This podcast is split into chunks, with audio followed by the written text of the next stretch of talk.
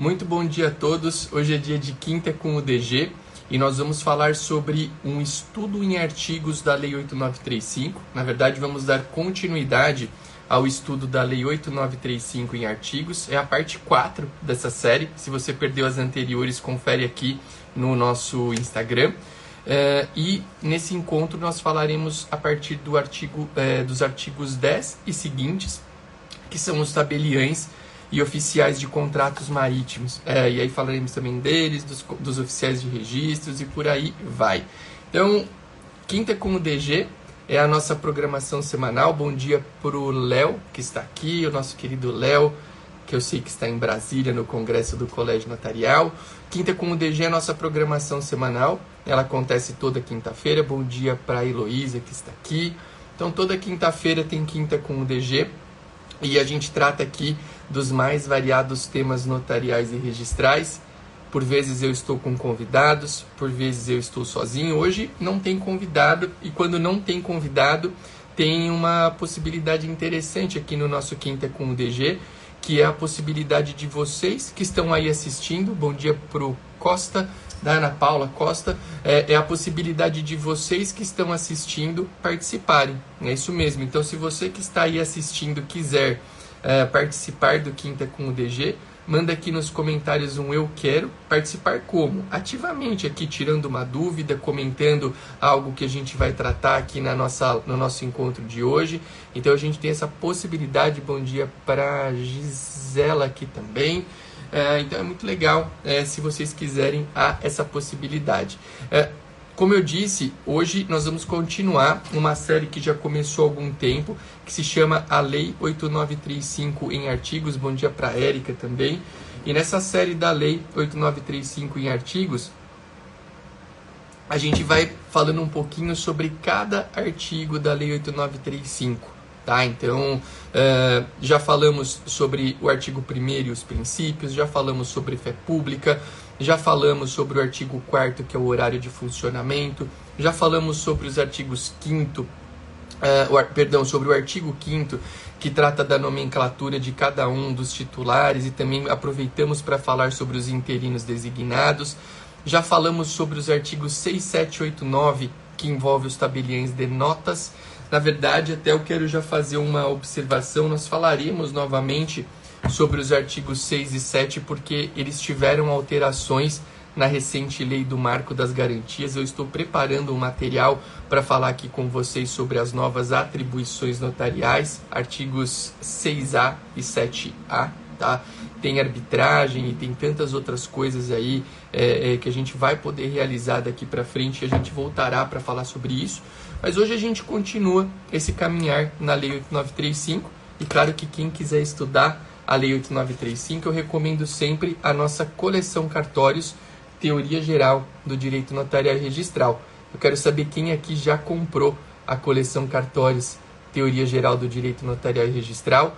Se você ainda não comprou, você está perdendo, porque esse livro está incrível e ele tem muito conteúdo sobre a Lei 8935. Tá? Se você inclusive quiser adquirir, me manda um direct porque a gente tem um cupom de desconto da editora para você ter a oportunidade de estudar com esse livro aqui, que é um livro bem bacana e que provavelmente vai mudar a tua visão da Lei 8935. Tá? Um livro bem legal. Ó, a Beatriz falou que quer adquirir.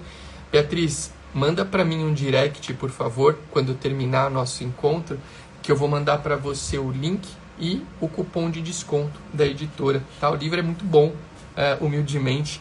Lucas e eu, Lucas é meu irmão, meu substituto no cartório, nós trabalhamos é, na escrita desse livro por alguns anos e aqui está o fruto dele, é o fruto desse trabalho. É, claro que esse livro passará por atualizações constantes, mas essa versão está muito boa e eu recomendo que vocês adquiram, tá? É, vamos lá, vamos então falar sobre a Lei 8935 é, continuando do local em que havíamos parado. Se você está aqui me assistindo e quer ajudar no nosso encontro, eu te peço para compartilhar. Bom dia para Micaele que está aqui. Eu peço para você compartilhar a nossa live. Como é que você compartilha? Ao lado da caixa de comentários tem um símbolo de um aviãozinho. Você clica lá e manda uh, a live para os teus contatos que tenham interesse na atividade notarial e registral. E eu lembro que se você está aqui e quiser participar ao vivo comigo hoje, é só você mandar aqui, eu quero participar e a gente vai organizar a tua entrada no Quinta com o DG de hoje para você tirar uma dúvida, para você fazer um comentário, enfim, para você fazer aquilo é, que entender melhor dentro do contexto da nossa live, dentro do nosso encontro de hoje. O artigo 10 pessoal, da Lei 8935, então a gente parou, é, nós estamos na parte 4 do estudo da Lei 8935 e a gente parou na terceira, na, no terceiro encontro no estudo do artigo 9 que falava sobre a livre escolha do tabelião de notas. Se você não assistiu os três primeiros encontros, eles estão gravados aqui no nosso Instagram. É só você ir lá depois que terminar aqui esse nosso episódio de hoje e assistir, tá? Tem ali nos Reels, eles ficam salvos e a gente tem uma série que se chama Quinta como DG. Você vai lá, assiste e depois recupera o conteúdo eventualmente perdido. Então a gente volta hoje o estudo da Lei 8935 a partir do artigo 10, né, que fala dos tabeliães e oficiais de registros de contratos marítimos. E aqui no artigo 10, claro que a gente não vai ficar entrando num detalhe profundo de cada uma das especialidades. A gente tem, ao longo dos incisos do artigo 10, todas as competências dos tabeliães e oficiais de registros de contratos marítimos. Por exemplo, aqui no inciso primeiro, nós temos uh, lavrar os atos, contratos e instrumentos relativos a, tra a, transações de embarcações a que as partes devam ou queiram dar forma legal de escritura pública. E também a gente tem aqui um, um outro exemplo, uh, expedir, uh, registrar os documentos da mesma natureza. Então é interessante que quando a gente pensa em oficial e registrador de contrato marítimo, essa é a única especialidade. Se você for abrir o artigo 5 da Lei 8935, você vai notar que a única especialidade que tem essa, essa dupla nomenclatura para o profissional, tabelião e oficial de registro, são esses caras aqui que trabalham com os contratos marítimos. Por quê? Se você é tabelião, normalmente, quando você olha a terminologia que está lá na 8935, você é, ou é tabelião de notas e tabelião de protestos, ou você é oficial de registros, é, e aí você tem as especialidades: registro civil das pessoas naturais, registro civil das pessoas jurídicas, registro de títulos e documentos e registros de imóveis. Quando a gente pensa no ambiente dos contratos marítimos, bom dia aqui para Luziane, que é a nossa querida seguidora, a Luna está sempre por aqui. Mandem bom dia, mandem de onde falam, é sempre bom a gente interagir aqui no nosso chat. Uh, então, quando a gente pensa nos nos, no, no, no, ambiente do contrato marítimo, a gente tem sempre uh, uma, uma, uma dupla nomenclatura para o profissional, que é o tabelião e o oficial de registro. Isso não acontece em nenhum outro lugar. Aqui no livro, na coleção Cartórios, Bom Dia Projegal Montalvão, dá para ver todo mundo. Aqui na coleção Cartórios, a gente até faz uma abertura que eu acho bem legal ao nosso livro aqui para vocês verem. É, a gente coloca aqui: os tabeliães oficiais de contratos marítimos, apesar de previstos expressamente na Lei Federal 8935, são matéria raríssima na doutrina notarial e registral. No pouco conteúdo localizado, nota-se muito mais dúvidas do que certezas. E aí aqui a gente até fala que as dúvidas existem inclusive quanto ao número dessas serventias no Brasil. Né? Porque tem gente é, que fala que tem um número, outras pessoas que é um outro número. Então, lendo aqui no, na coleção Cartórios, vocês irão notar é, que a gente tem aí uma confusão até quanto, pro, quanto ao próprio volume de existência desses cartórios. Mas fato é que eles têm essas competências definidas no artigo 10 e que quando a gente pensa em contratos, uh, uh, uh, em contratos marítimos, um grande, o, o grande ponto de discussão é estudar quais são as competências desses tabeliães e oficiais de registro de contratos marítimos e também do Tribunal Marítimo que é, é, é um órgão que regula a atividade. Tá? Bom dia para o Frank Wendel Chossani. Frank que tem um livro muito legal sobre emolumentos e que estará conosco aqui em breve no Quinta com o DG. Então, pensando aqui é, no, no, no, nos tabeliões oficiais de contratos marítimos, é importante que a gente defina qual é a, a competência de atuação desses profissionais e qual é a competência de atuação do Tribunal Marítimo. Tá? E aqui, claro que existem julgados e atuações em torno disso, e todos eles estão externados aqui na nossa coleção cartórios. É, sobre, tribuna, é, sobre é, oficiais e tabeliões de contrato marítimo, um abraço para o Américo lá de Fortaleza, grande abraço aí para o Américo.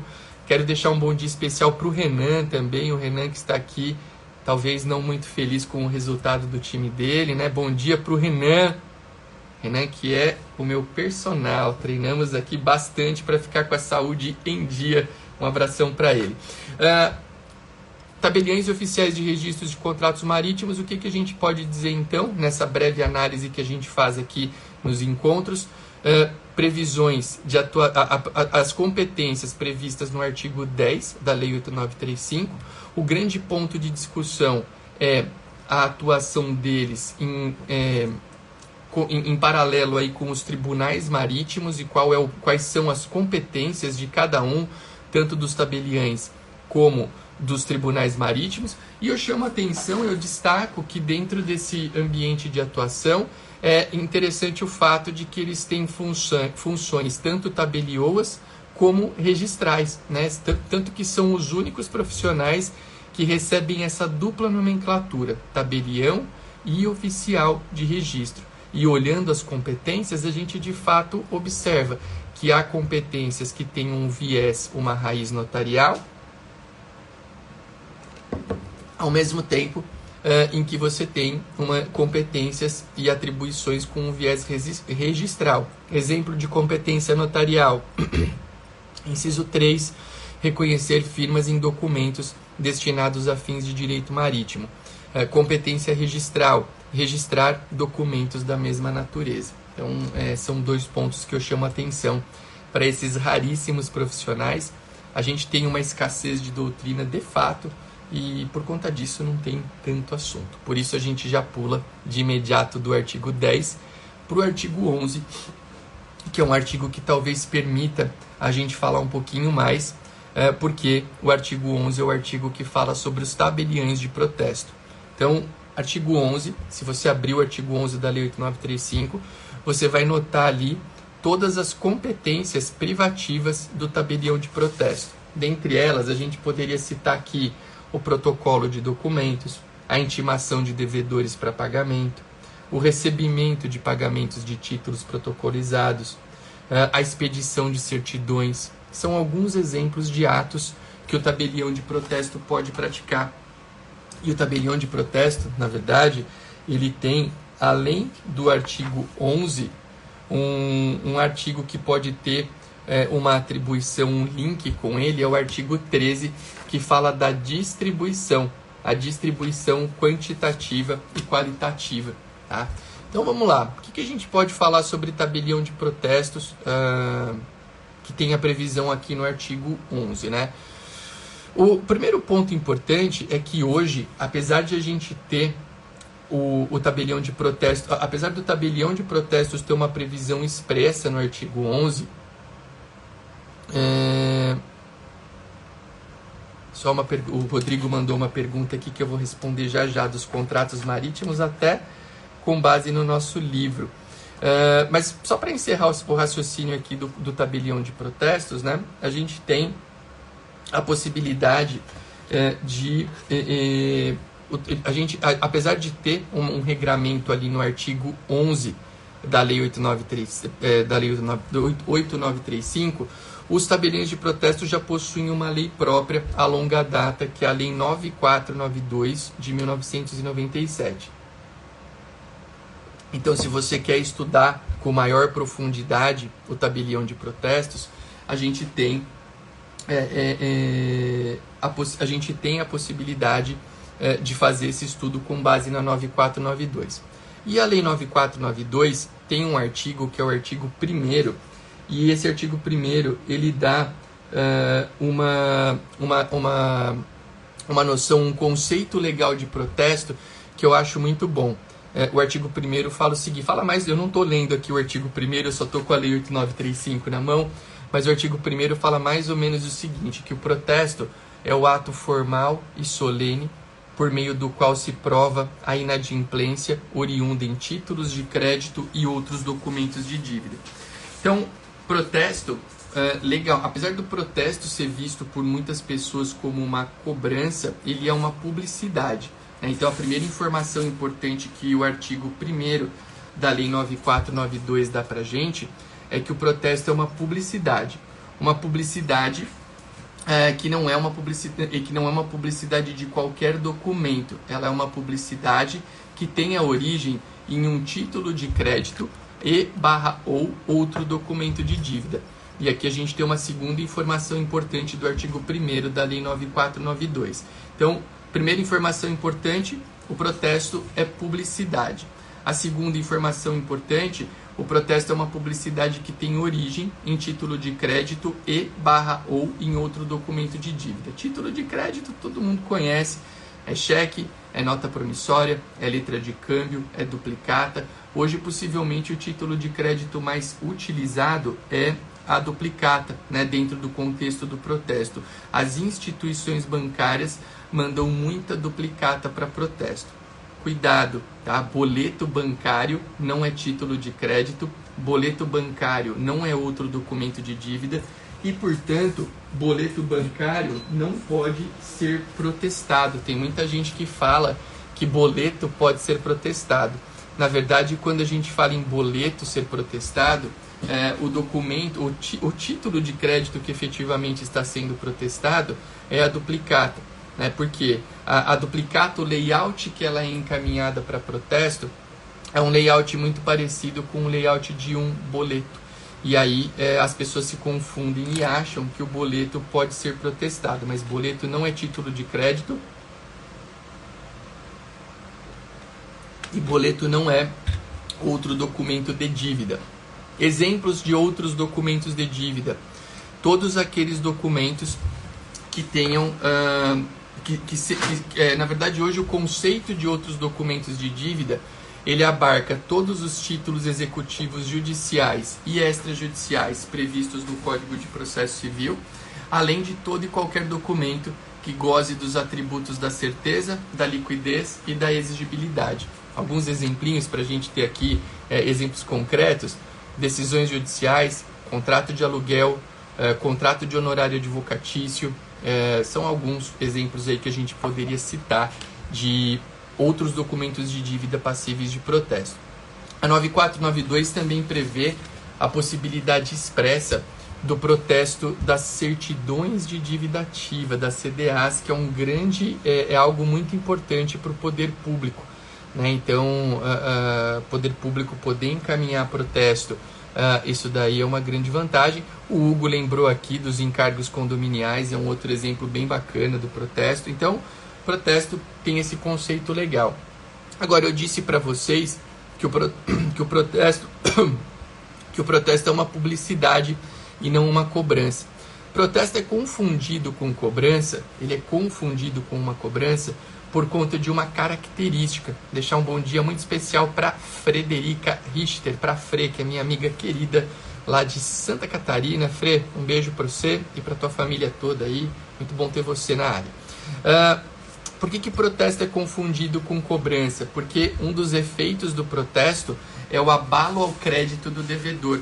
O sujeito que não paga tem o seu crédito abalado com a inserção dos seus dados nas bases de dados dos cartórios de protesto e também do Serasa e da Boa Vista em alguns estados do Brasil. Serasa em todo o Brasil, Boa Vista não mais em todo o Brasil. Então, o camarada não paga e ele passa a ter problema na obtenção do crédito. Por isso que o protesto é confundido com cobrança. Mas protestar não é cobrar. Tá? Isso, isso tem que ficar bem claro. Protestar é dar publicidade a um título, de, a, a uma dívida com origem em título de crédito e barra ou outro documento de dívida.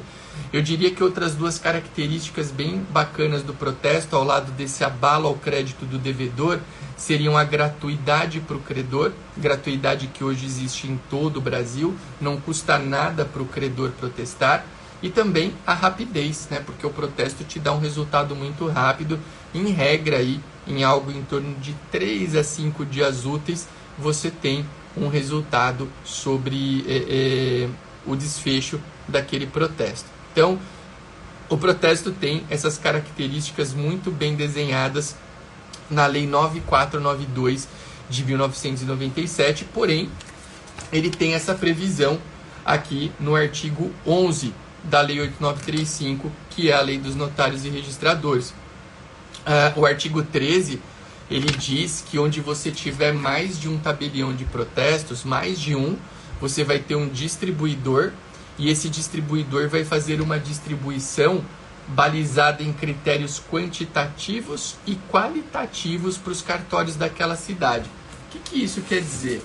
É, não basta distribuir um exemplo, você tem lá um quadro de 200 documentos e títulos de crédito para serem protestados num determinado dia.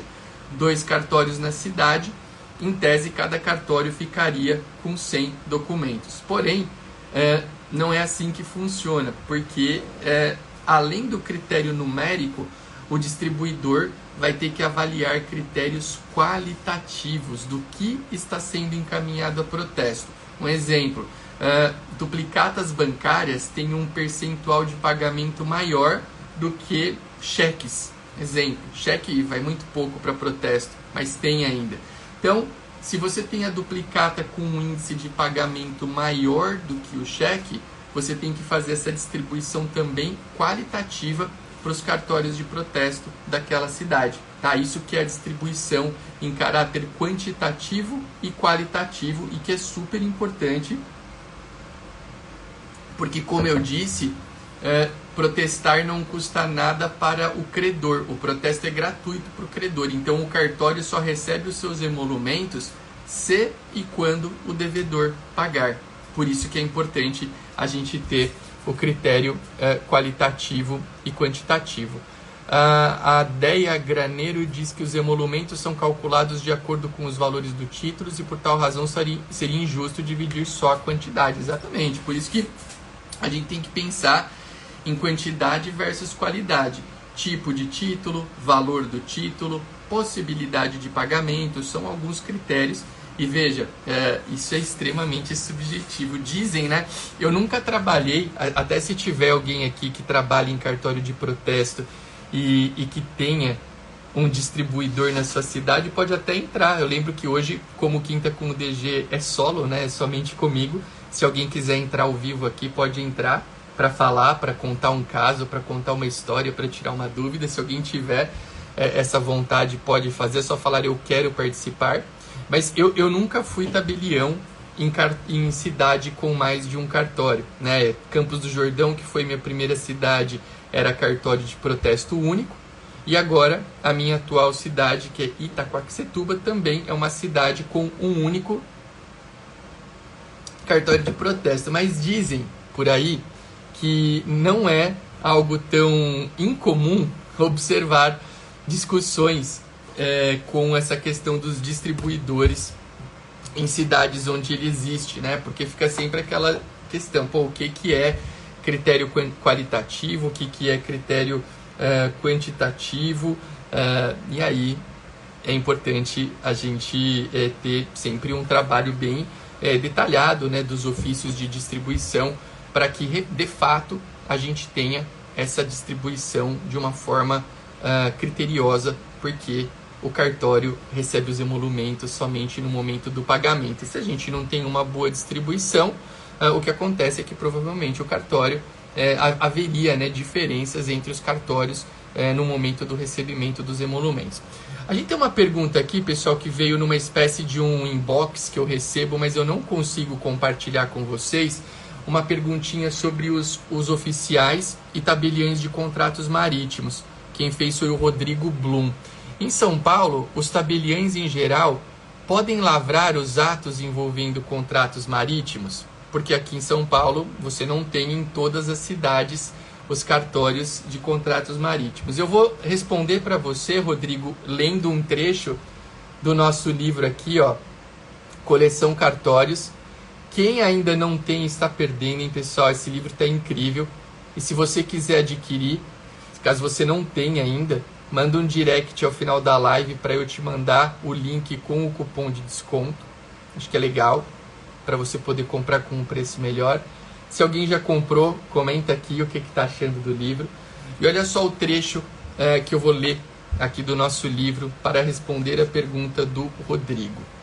Uh, entre o notário e o tabelião marítimo, existe para ambos uma competência concorrente e excludente. É concorrente porque o notário não está impossibilitado de formalizar os atos jurídicos relacionados com embarcações, bem como lavrar procurações relacionadas com contratos marítimos e reconhecer firmas em contratos marítimos nas localidades em que não houver o tabelião privativo para formalização de tais contratos. Nas localidades em que houver tabelião marítimo, a competência deste exclui a competência do notário. Continuo. A possibilidade do notário lavrar atos notariais relacionados com embarcações está estritamente relacionada à já trabalhada ideia de não haver tipicidade para as escrituras públicas, com inúmeros objetos podendo ser incluídos em seu bojo. No entanto, a especialidade da atuação do tabelião marítimo, onde existir, implica na inviabilidade do notário atuar em sua esfera de trabalho. Então, a resposta para a pergunta do Rodrigo, não sei se o Rodrigo está por aqui ainda ou não, se tiver, me conta se esclareceu, né? e se não estiver, depois pode ver na repetição.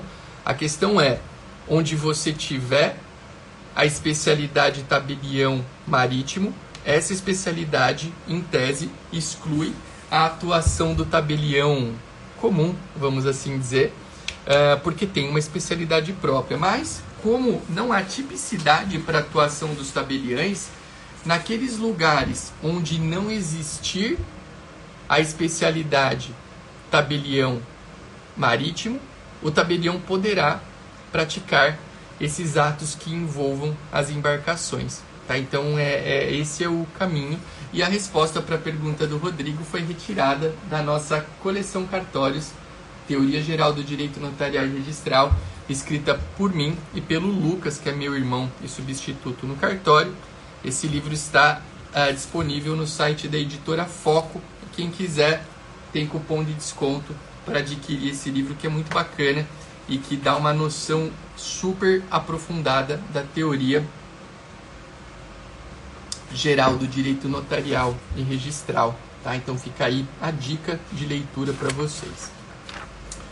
Avançando na Lei 8935, não sei se alguém quiser fazer alguma pergunta sobre o protesto, pode fazer, pode mandar aqui, ou se quiser entrar na nossa, no nosso Quinta com o DG, também pode pedir para participar. Podem mandar aqui dúvidas sobre o protesto, tanto da 8935 como da 9492. Vocês podem fazer esse envio aqui para gente. É, mas é, eu vou avançar aqui dentro do, do, do nosso caminhar na Lei 8935 para falar sobre um outro artigo que envolve né, as competências dos profissionais que atuam aqui dentro do, do extrajudicial. É, nós falamos sobre tabeliães de notas, sobre tabeliães de protesto, sobre tabeliães e oficiais de contratos marítimos e agora chegou a vez de falar dos oficiais de registro na visão da Lei 8935, né, pessoal? Eu acho que é, é, é, é, o Frank aqui fez um comentário. Acho interessante que a lei de protesto fale em distribuição quantitativa e qualitativa e as normas de serviço de São Paulo usam o termo equitativa. Legal, é uma observação bacana, mas acho que a base, essa questão da distribuição, né, Frank, me parece que independentemente da terminologia, e eu acho legal você trazer esse, essa riqueza de detalhes aqui pra gente. Uh, eu acho que independentemente da terminologia, o resultado final que a gente quer é o que? É que eu tenha uma distribuição que seja igualitária de forma numérica, mas também na qualidade. Na, é, é, na verdade, essa questão da qualidade do título e do documento de dívida, ela é razoavelmente subjetiva. né? Porque eu pressuponho que haja uma qualidade maior em um determinado documento. Mas a bem da verdade, essa qualidade real do título ou do documento, ela vai ser determinada por um fator que é alheio à vontade de, do distribuidor. E qual é esse fator? O devedor resolver pagar. Porque eu posso ter, em tese, incontáveis títulos que sejam potencialmente bons, porém, se esses títulos não forem pagos, aquela potencial qualidade ela se perde. Né? Então, é, é, eu acho que a ideia sempre qual é? É ter uma distribuição que atenda uma, uma distribuição, claro, numérica, né? dentro da, da, da, daquele volume de títulos que vai ser encaminhado para o cartório, mas que ao mesmo tempo nos dê uma potencial qualidade diferenciada para cada um dos, dos documentos que o cartório de protesto vai receber. E aí, claro, a gente já tem esses critérios que eu, a, a, o potencial pagamento de uma duplicata bancária é muito maior do que o potencial pagamento de um cheque ou de uma letra de câmbio ou até mesmo de uma certidão de dívida ativa.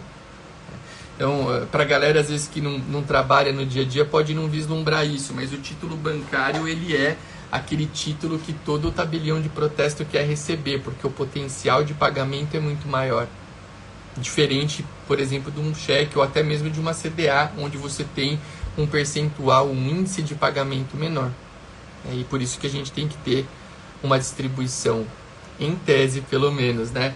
de, é, de é uma distribuição que seja qualitativa e quantitativa, uh, distri bem distribuída né? de forma qualitativa e quantitativa, para que todos os tabeliães daquela cidade tenham a chance de receber emolumentos em uma proporção razoavelmente semelhante. Agora, idêntico vai ser vai ser bem difícil. Mas a ideia é buscar é, uma, o, mais, próximo possível essa, esse, esse recebimento é, próximo né, dos cartórios da cidade. Artigo 2. Ó, temos aqui mais uma um comentário, ideia, graneiro, porém, em termos de recebimento de emolumentos visando o lucro do tabelião, será no ato do cancelamento. Ah, mas aí.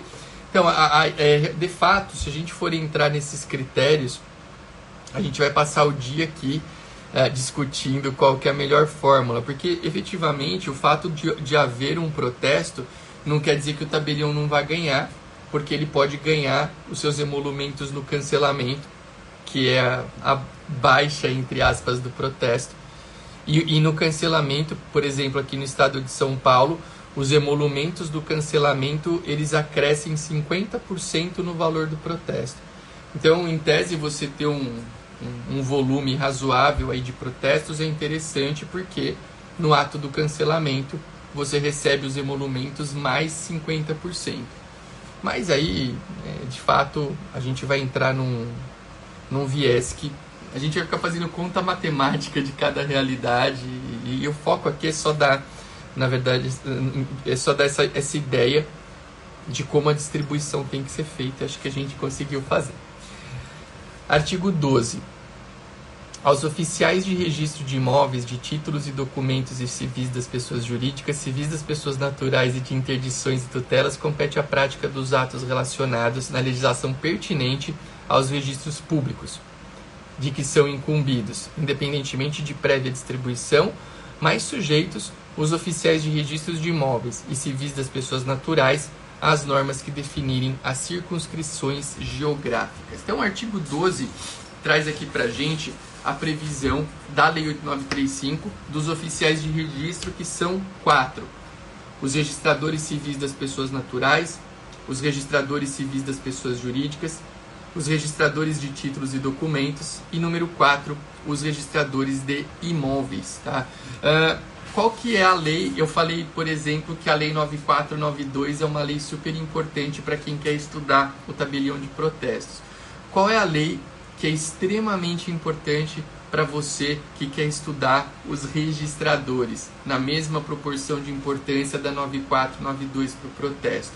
É a lei 6015 de 1973, a famosa Lei dos Registros Públicos.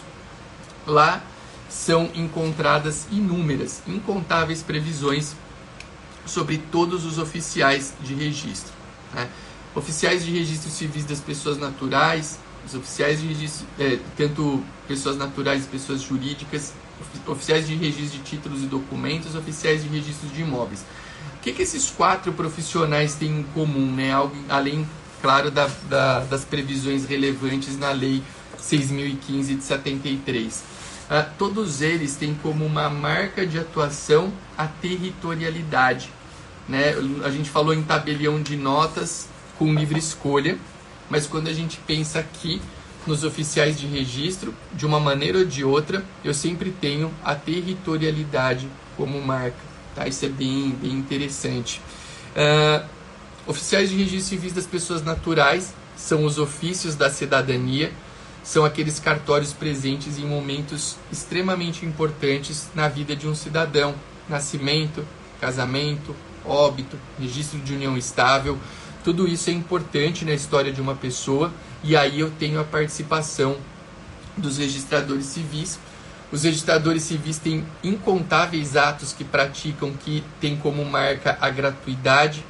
A maioria dessas, desses atos que são gratuitos tem reembolso Há gratuidades universais, como a gratuidade do nascimento e do óbito, do registro, e há gratuidades que dependem de uma declaração uh, de que não há condições para pagar aquele determinado ato, como é a gratuidade do casamento. Né? Então, se a pessoa se declarar pobre na acepção jurídica do termo, ela pode se casar sem pagar nada.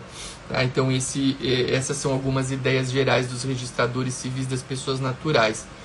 Os registradores civis das pessoas jurídicas basicamente têm como competência principal o registro das sociedades simples.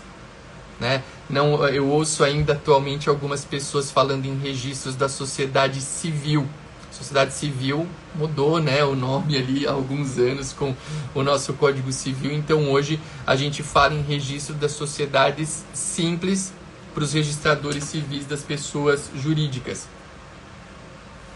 registradores de títulos e documentos, eles têm dentre as principais competências os registros de certos documentos, inclusive eles foram é, abordados aí na, na, na, atual lei do, do marco, dos marcos, da, é, a nova lei de marco de garantias, e também uma atribuição super relevante dos registradores de títulos e documentos é a notificação extrajudicial, que é uma forma de comunicação de determinada do, eh, no, no, sentido de dar cumprimento a certas obrigações com um poder legal muito grande. Essa é a notificação extrajudicial, que é competência dos registradores de títulos e documentos. E aí, a gente tem também, ao lado desses três profissionais, os registradores de imóveis, cujo principal, tal, é, possivelmente a principal atribuição é regulamentar, uh, consumar e criar um sistema que nos permite identificar com facilidade quem é o proprietário de um bem imóvel. Né? Então, nós temos um documento que é a matrícula, ou até a, as transcrições ainda existem, e nesse documento que é a matrícula do bem imóvel, você tem todo o histórico de atos de registro e averbação, e esse histórico permite a gente ter uma identidade muito clara é, daquele imóvel e de todo o histórico que envolve a propriedade, é, incluindo fatos que não sejam a própria transmissão da propriedade, mas que tenham relevância, fatos esses que são uh, externados ali, escritos na matrícula por meio de uma verbação. Então, o documento mais importante que nós temos aí para conhecer a história de um bem imóvel é a matrícula. Esse número de registros e averbações é um número que cresce de forma sequencial sem alternar em decorrência do ato ser de registro ou de averbação. Então, eu tenho um ato de registro que é R1, uma averbação que é AV2, um registro que é R3 e assim vai dessa maneira de forma é, crescente. Uh, os registradores de imóveis eles têm uma função muito importante que é facilitar o tráfego imobiliário. né? A gente só consegue ter um sistema de transmissão imobiliária seguro e rápido, diria eu, a, a, aqui no, no, nosso país em decorrência dessa, de, dessa transparência que existe no documento que é a matrícula.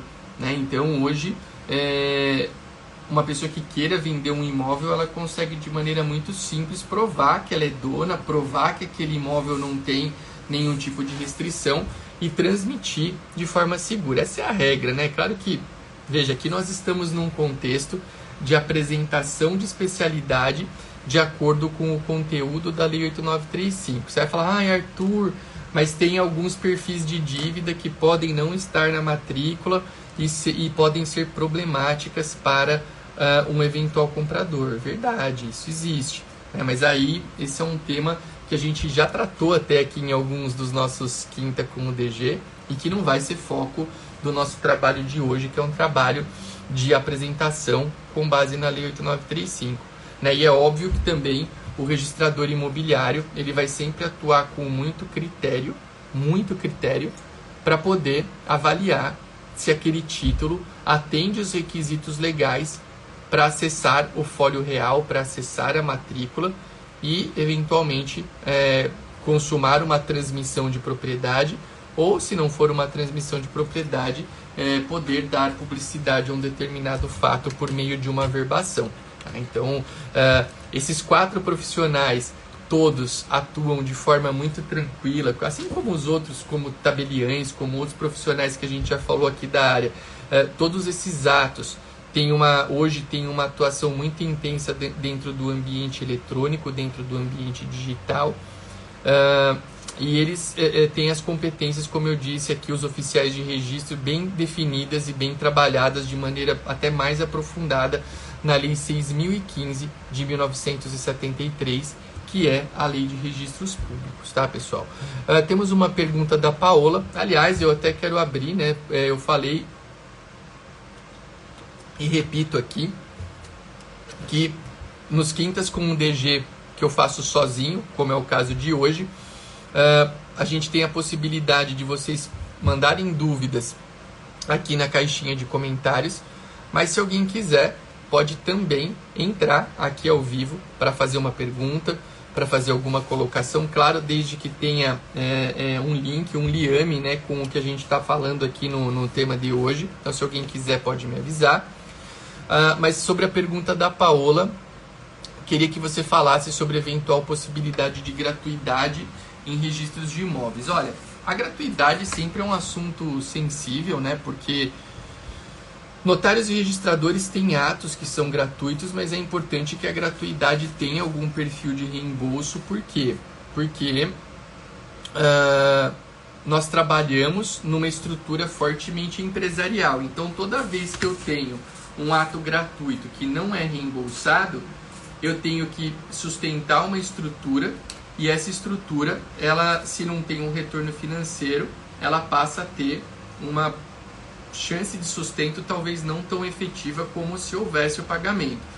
Então, claro, eu entendo que existam atos que tenham aí como uma, uma importância a gente ter a gratuidade, mas eu também acho que é muito importante essa gratuidade ela ser acompanhada de políticas de reembolso, como ocorre no registro civil exemplificativamente, para que o trabalho não fique sem essa compensação financeira, né? Porque os tabeliães e os registradores atualmente eles são bastante cobrados é, por excelência, por atuação nos seus trabalhos e para isso é muito, muito crucial que eu tenha recursos.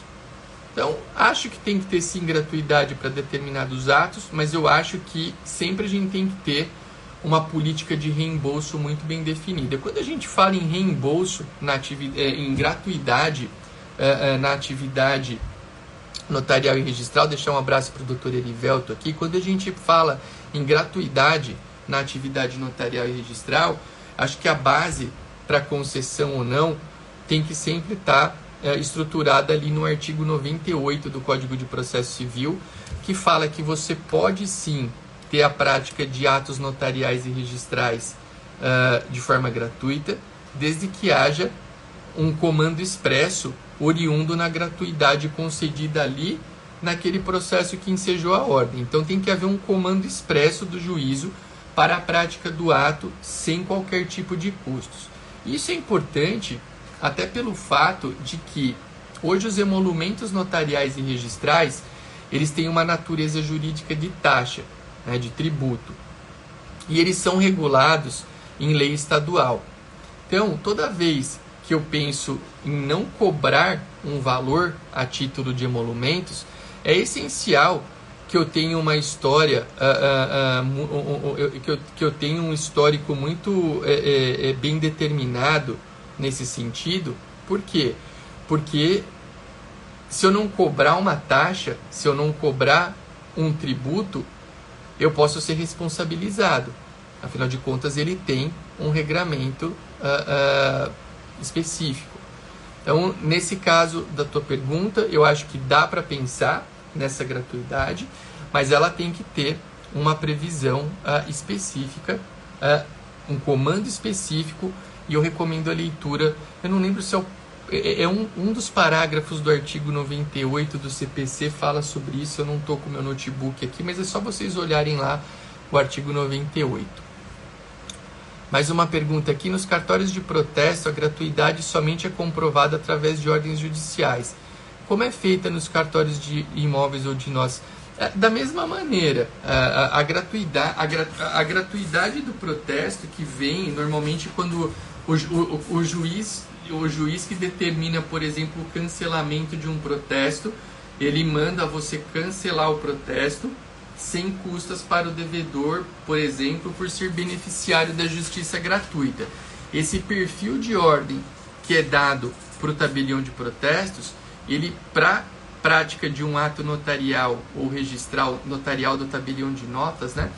Ele tem que vir da mesma maneira. Tem que ser comprovada por meio de uma ordem judicial com um comando específico. Justamente por quê? Porque os emolumentos notariais têm natureza jurídica de taxa, tem regramento próprio em lei estadual. A lei estadual contempla todas as hipóteses é, de descontos, de isenções, de não se pagar. Uh, e se eu fujo disso sem um critério muito seguro, eu, como tabelião, posso ser responsabilizado justamente pela natureza jurídica dos emolumentos que eu recebo. E sempre lembrando, que é, o que é muito importante, que tudo que é pago, tudo que você paga dentro de um cartório, uh, ele tem que ser. É, existe uma fatia muito grande que é destinada a outras entidades como o governo do estado, Tribunal de Justiça e por aí vai. O Frank colocou aqui ó, o inciso nono do artigo 98. Obrigado. Frank que até escreveu sobre isso, né? Uh, os emolumentos devidos a notários ou registradores em decorrência da prática de registro, averbação ou qualquer outro ato. É, eu acho que aqui não entrou todo o conteúdo do inciso porque o, o, há um limite de caracteres nos comentários. Mas a base, uh, você tem que colocar justamente esse, esse, esse trecho que o Frank colocou aqui é o trecho que embasa o que eu estou falando. Então, dá para pensar em gratuidade? Dá, desde que tenha previsão expressa nesse sentido no comando que for dado para a prática daquele ato. E claro, é óbvio né, que se você tem um comando específico de gratuidade, é óbvio que essa parte ela deve gozar dos benefícios da justiça gratuita. Né? Se, não, se ela não tivesse o benefício da justiça gratuita, ela não teria a gratuidade para aquele ato específico. Quando eu comentei para você, em breve nós vamos fazer, o Frank que está aqui comentando, ele tem um livro sobre essa questão dos emolumentos notariais e vamos fazer uma um quinta com o DG sobre o tema e, uh, e nessa ocasião a gente pode aprofundar um pouquinho essa, essa situação da gratuidade, que é uma situação importante, ela tem que ser vista, porque é o que eu sempre digo, eu como tabelião, eu entendo que existam pessoas que é, tenham como necessária essa gratuidade, porém, eu também tenho que, de, tenho que dizer que essa gratuidade, se ela não tiver uma política de compensação, ela pode gerar problemas para o tabelião, porque o tabelião é cobrado por rapidez, por qualidade, por celeridade, e aí se você começa a praticar atos gratuitos sem reembolso, provavelmente a tua qualidade, a tua celeridade elas irão diminuir. Por quê? A gestão do cartório é a gestão de uma empresa. Gente, a gente vai. É, nós vamos. Aqui nós vamos finalizar o nosso, o nosso quarto encontro de hoje dos artigos da Lei 8935, mas quando a gente for falar sobre a gestão administrativa e financeira do cartório que está prevista na Lei 8935, eu vou mostrar para vocês que a gestão do cartório é uma gestão que se assemelha muito à gestão de uma empresa. Né? Então, imagine uma empresa onde você tem atos, que, é, é, é, atos praticados por essa empresa, vendas praticadas por essa empresa onde você não tem recebimento de valores. Qual que é a tendência dessa empresa? É que ela não preste um bom serviço. E no cartório né, não é diferente. A gente tem, assim que pela natureza dos nossos atos, pensar em gratuidades, mas essas gratuidades, na minha ótica, claro que eu respeito qualquer posição em sentido contrário, mas na minha ótica, essas gratuidades elas têm que ser objeto de uma compensação, justamente para que a estrutura do serviço notarial e registral possa ser mantida com qualidade. É isso. Pessoal, então, como eu disse, a gente está chegando aqui quase a uma hora já de transmissão. E, de, é, inclusive, a gente terminou é, nesse caminhar aqui da nossa Lei 8935, a gente terminou a parte das características de cada uma das especialidades. Obrigado aí ao Léo pelo carinho de sempre. Procuro me dedicar para os nossos quinta com o DG. Quinta com o DG, né, pessoal? Que toda quinta-feira, às 7h38 da manhã acontece. E aqui eu costumo trazer conteúdos de verdade, né? A gente não fica aqui falando sobre coisas aleatórias, a gente procura trazer aulas de fato, né? Conteúdos que mudem a vida de vocês. Então vocês podem colocar na agendinha aí de cada qual, toda quinta-feira, 7h38 da manhã, ou quinta com o DG. No próximo, eh, na próxima semana nós já temos um convidado muito especial que eu não vou contar ainda quem é. Todos os quintas com o DG, Paula, estão gravados aqui no nosso Instagram. Você entra lá no Rios e tem uma uma set list ali, uma listinha bem definida uh, de quintas com o DG. Você vai encontrar já mais, são mais de 60 episódios, acho que tem até mais. Eu comecei a deixar gravado há um tempo aqui para os nossos seguidores. É, então lá você vai encontrar todos os episódios. E a gente volta, quando, vo quando voltarmos a falar na Lei 8935, a gente vai falar sobre o ingresso uh, da atividade notarial e registral Tá? Toda quinta-feira aqui a gente tem 7h38 da manhã ou quinta com o DG. Dois recados importantes, se você, se quem assistiu aqui gostou desse conteúdo, uh, eu recomendo fortemente que vocês sejam alunos de um projeto que é o meu principal projeto, que é o método Desvendando Tabelião. O Léo, inclusive, que é aluno, pode falar aqui nos comentários um pouquinho. Método Desvendando Tabelião é um portal de estudos notariais e registrais. A gente tem mais de 250 horas de conteúdo, atualizações mensais, aulas ao vivo. É, o Quinta com o DG fica organizadinho lá também para os nossos alunos, tem comunidade secreta no Telegram.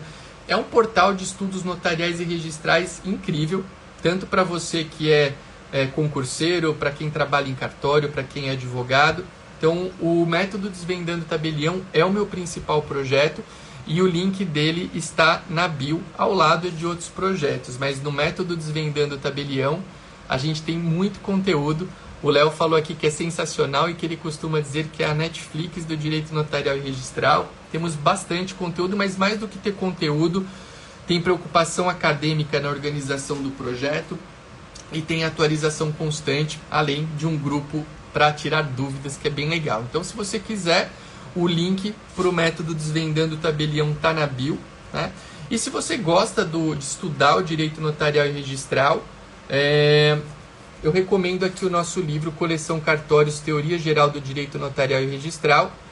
O link dele também está na bio.